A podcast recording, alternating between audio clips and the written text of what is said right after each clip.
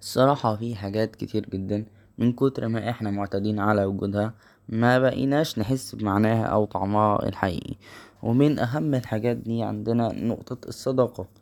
الصداقة دي شيء يعني لو جيت تفكر فيها هتدرك إنه شيء غريب نوعا ما إنك تكون ماشي كده في حياتك وتلاقي تلاقي حد يملأ يحسسك إن الدنيا أقل وحدة شوية حد تقعد تضحك معاه حد يشاركك في راى حد يشاركك في مشكلة في دراسة أو ما شابه. فا إحنا مش بنقدر أو ندرك قيمة الصداقة أو يعني فكرة الصداقة نفسها مش مدركين اد إيه هي غريبة وجميلة جدا.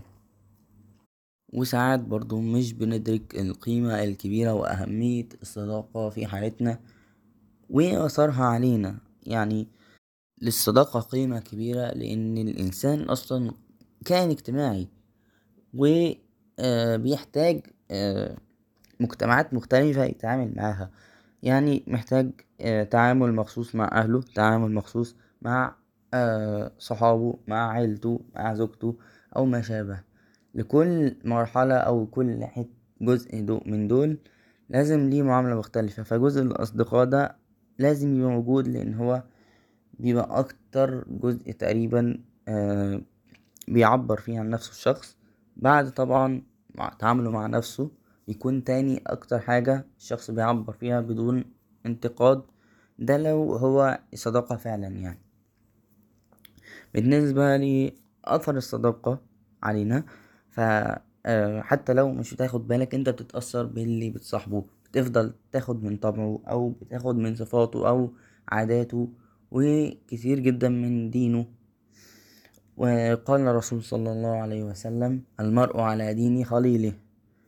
فا لازم تخلي بالك بتصاحب مين أو بتمشي مع مين أو مين بتتخذه ليك رفيق. و هل البيئة اللي بيشكلهالك هل بيئة إيجابية أصلا ولا بيئة سلبية؟ هل لما بتروح تخرج معاه بتعمل إيه؟ هل بتتجه لعادات أحسن ولا عادات أسوأ؟ يعني في حد معاك تخرج معاه وقت الصلاة يجي ياخدك من إيدك تصلي معاه. في حد تاني تخرج معاه يقولك أنا جايبلك حتة سيجارة لازم تجربها. أنت مبتدخنش مثلا ممكن وهو هيسحبك للطريق ده. فا مجرد بس ما تجرب الحاجة وهتبدأ تتعود على عادته كل ما تقعد معاه أكتر. فا دا من الأشياء المهمة جدا في الصداقة. بعد اختيارك الصح دا هتبدا تكتشف إن الأثر اللي أنا بقولك عليه ده مش هيبقى أثر سطحي أو تصرفي بس هيبقى أثر نفسي وعاطفي كمان. هتقولي إزاي؟ أنت بتتأثر بالصديق ده في مشاكله وعواطفه وكتير جدا لما بتصاحب ناس تصاحب ناس كويسة افرض إنك اخترت صح خلاص وصاحبت ناس كويسة على فترة حياتك أو في فترة حياتك. هتبدأ تأثر بيهم وتتعلم منهم دروس. ومن تجربتي مع بضعة أشخاص أقدر أقول إنهم كانوا أكتر من أصدقاء. فا يعني شخص منهم على مدار كلام معاه فضلت أستنتج شوية نصايح لسه بعمل بيها لغاية دلوقتي. وأظن إن أنا هفضل أعمل بيها. النصايح اللي بتستخرجها أنت شخصيا من الصداقة بتاعتك مع شخص صالح أو شخص بتحبه ويكون صالح طبعا بتكون نصايح عاملة زي الخبرة بتكون مستخلصة من حياتهم وحياتك أنت شخصيا من التعامل مابينكو بتجمع بين حياتك وحياته. فا الصداقة والنصايح المستخرجة من الصداقة دي بتكون شيء مهم جدا. من النصايح بتاعتي من الشخص ده هما حوالي سبع نصايح أساسيين ويتمحور عليهم تقريبا كل شيء. أول النصايح دي هي لا تنسى أن تكون لطيفا. الصراحة أفضل ما كان في صداقتي مع البضعة أشخاص اللي اثرو فيا كانت اللطف. كان اللطف مشترك ما بين الجانبين.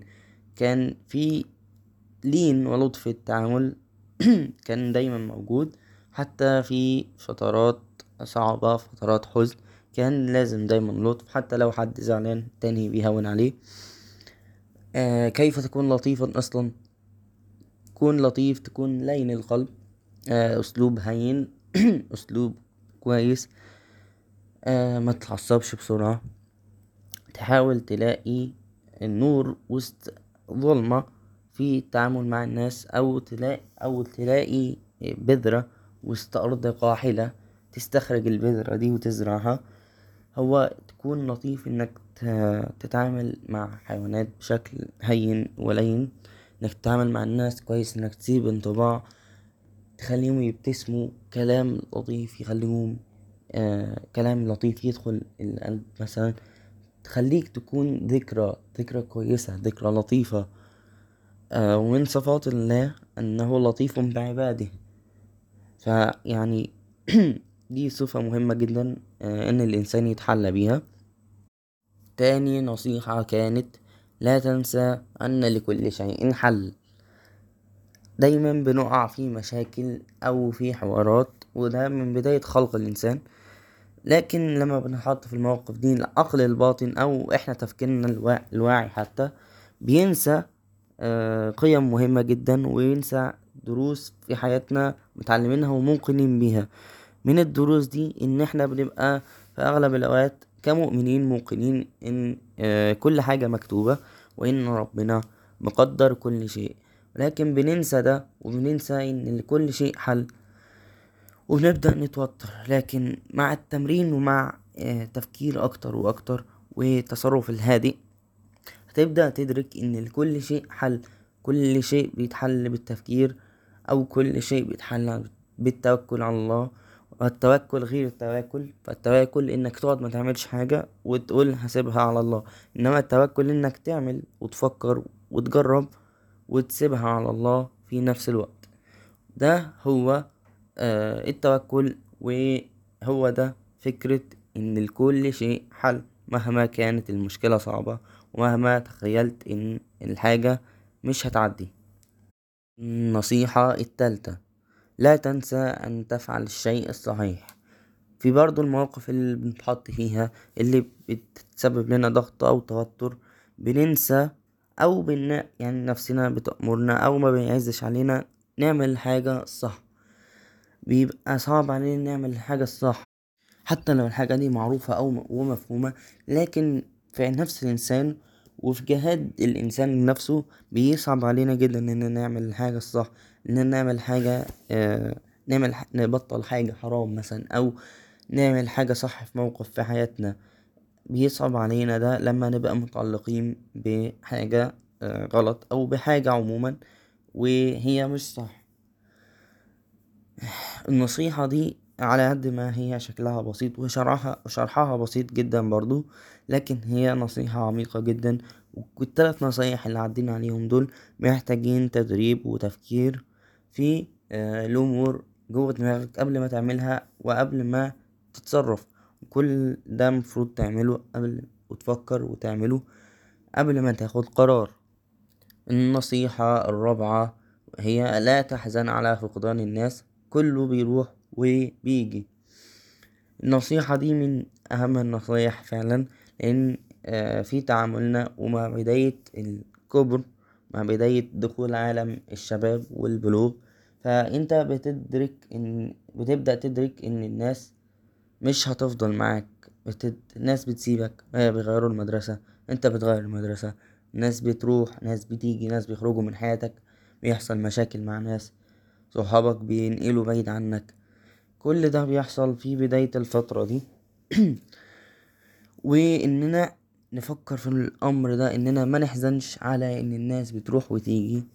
ده أمر مهم جدا. إدراك إن الفقد جزء من الحياة ده من بدايات النضج وبدايات التعود على الحياة والصبر على أي بلاء فيها. وقد قال علي بن أبي طالب عند وفاة فاطمة رضي الله عنها بنت الرسول عليه الصلاة والسلام بعد وفاة كليهما. قال وإن افتقادي فاطما بعد أحمد دليل على أن لا يدوم خليل. فقد أدرك علي بن أبي طالب رضي الله عنه أن لا خليل ولا صديق ولا رفيق باق وأن الحياة الدنيا غير باقية وهي أيضا فانية. حزن علي رضي الله عنه على فراقهما ولكن لم ييأس ولم يحبط فاستمر في حياته واستمر على عبادة الله. وهذا الدرس أن لا نحزن وليس بمعنى الحزن الذي في القلوب إنما ليس الحسرة إنك تفضل على القبر تبكي أو تبكي على الأطلال. فده شيء غير صحيح وإن الإدراك شيء مهم جدا.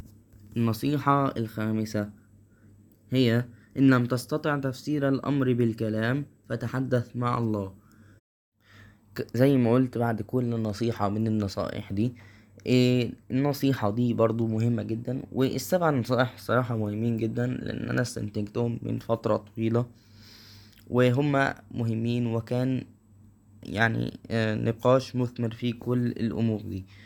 المهم إزاي إن لم تستطع تفسير الأمر بالكلام فتحدث مع الله؟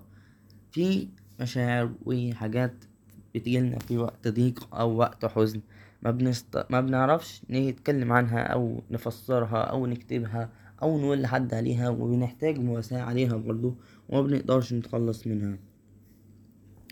فالحل الأمثل هو إنك تتكلم مع الله أنك تسجد وتصلي. هو الله خالقنا وهو بارئ كل شيء وهو يعلم ما في نفوسنا وهو أقرب إلينا من حبل الوريد. كيف لا يعلم ما في نفسك وهو خالقك وخالق نفسك ونافخ ونافخ فيك من روحه؟ فالأمر مهم جدا أن تكون دائما على صلة مع الله. وكيف يكون ذلك؟ يكون بالصلاة ويكون بالدعاء وذكر الله. فإذا فرغت فإذا فرغت فاذكر الله. فإذا فرغت فانصب وإلى ربك فارغب. كل ده مهم جدا في آه، حياتك دنيا لأن هيعدي عليك أوقات دي وأوقات مشاكل. أنت مش تعرف مش هتعرف تعمل إيه. مش هتعرف تحدد مشاعر ولا تعرف تكلم حد. ولا تعرف تقول لحد انت زعلان ليه وأوقات هتبقى لوحدك. فلن يبقى معك إلا الله إلى أن تموت ولن تبقى معك إلا نفسك إلى أن تموت. النصيحة الستة يا صديقي هي استمتع بالهواء قبل ما يزول. استمتع بالهواء قبل ما يزول هي مش النصيحة عموما هي النصيحة النصيحة كانت بالصيغة دي لكن دي آه، وراها معنى. وراها معنى مهم وكبير برضو زي ما قلت لك كل النصايح دي مستنتجة ومهمة من حياة شخصين وقعدوا يتناقشوا فيها كتير جدا ومن حياة أشخاص تانية اتناقشوا فيها برضو. كل آه، استمتع بالهواء قبل ما يزول دي تعتبر تورية أو كناية عن آه، إنك تستمتع بالشيء قبل ما يزول. لأن زي ما قلتلك في النصيحة اللي فاتت إن مفيش حاجة باقية تقريبا. كل حاجة بتزول كل حاجة مش دائمة.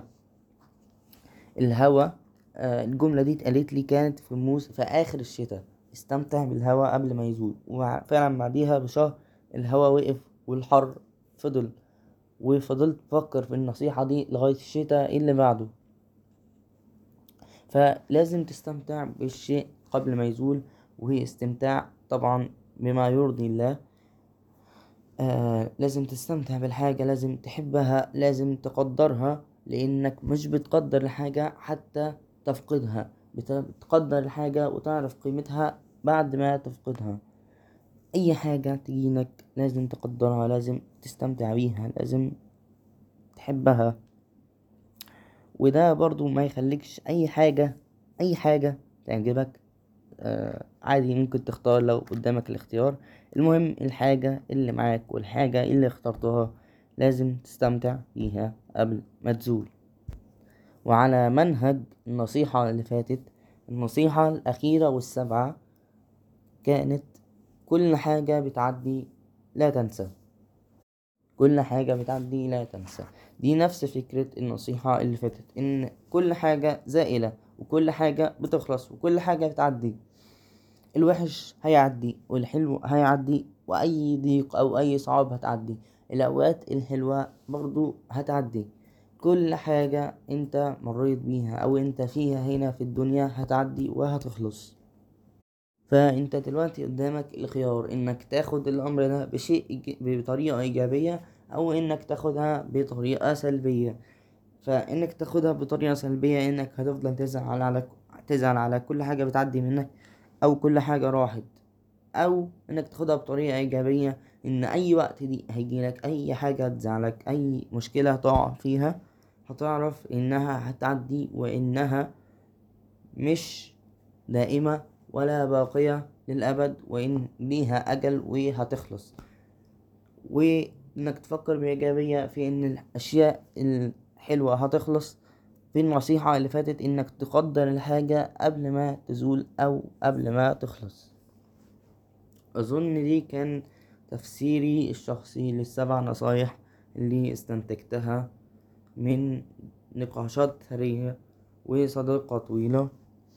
أتمنى الصراحة للشخص ده كل خير وأتمنى أكون أفدتكم بالنصايح دي. والحمد لله رب العالمين.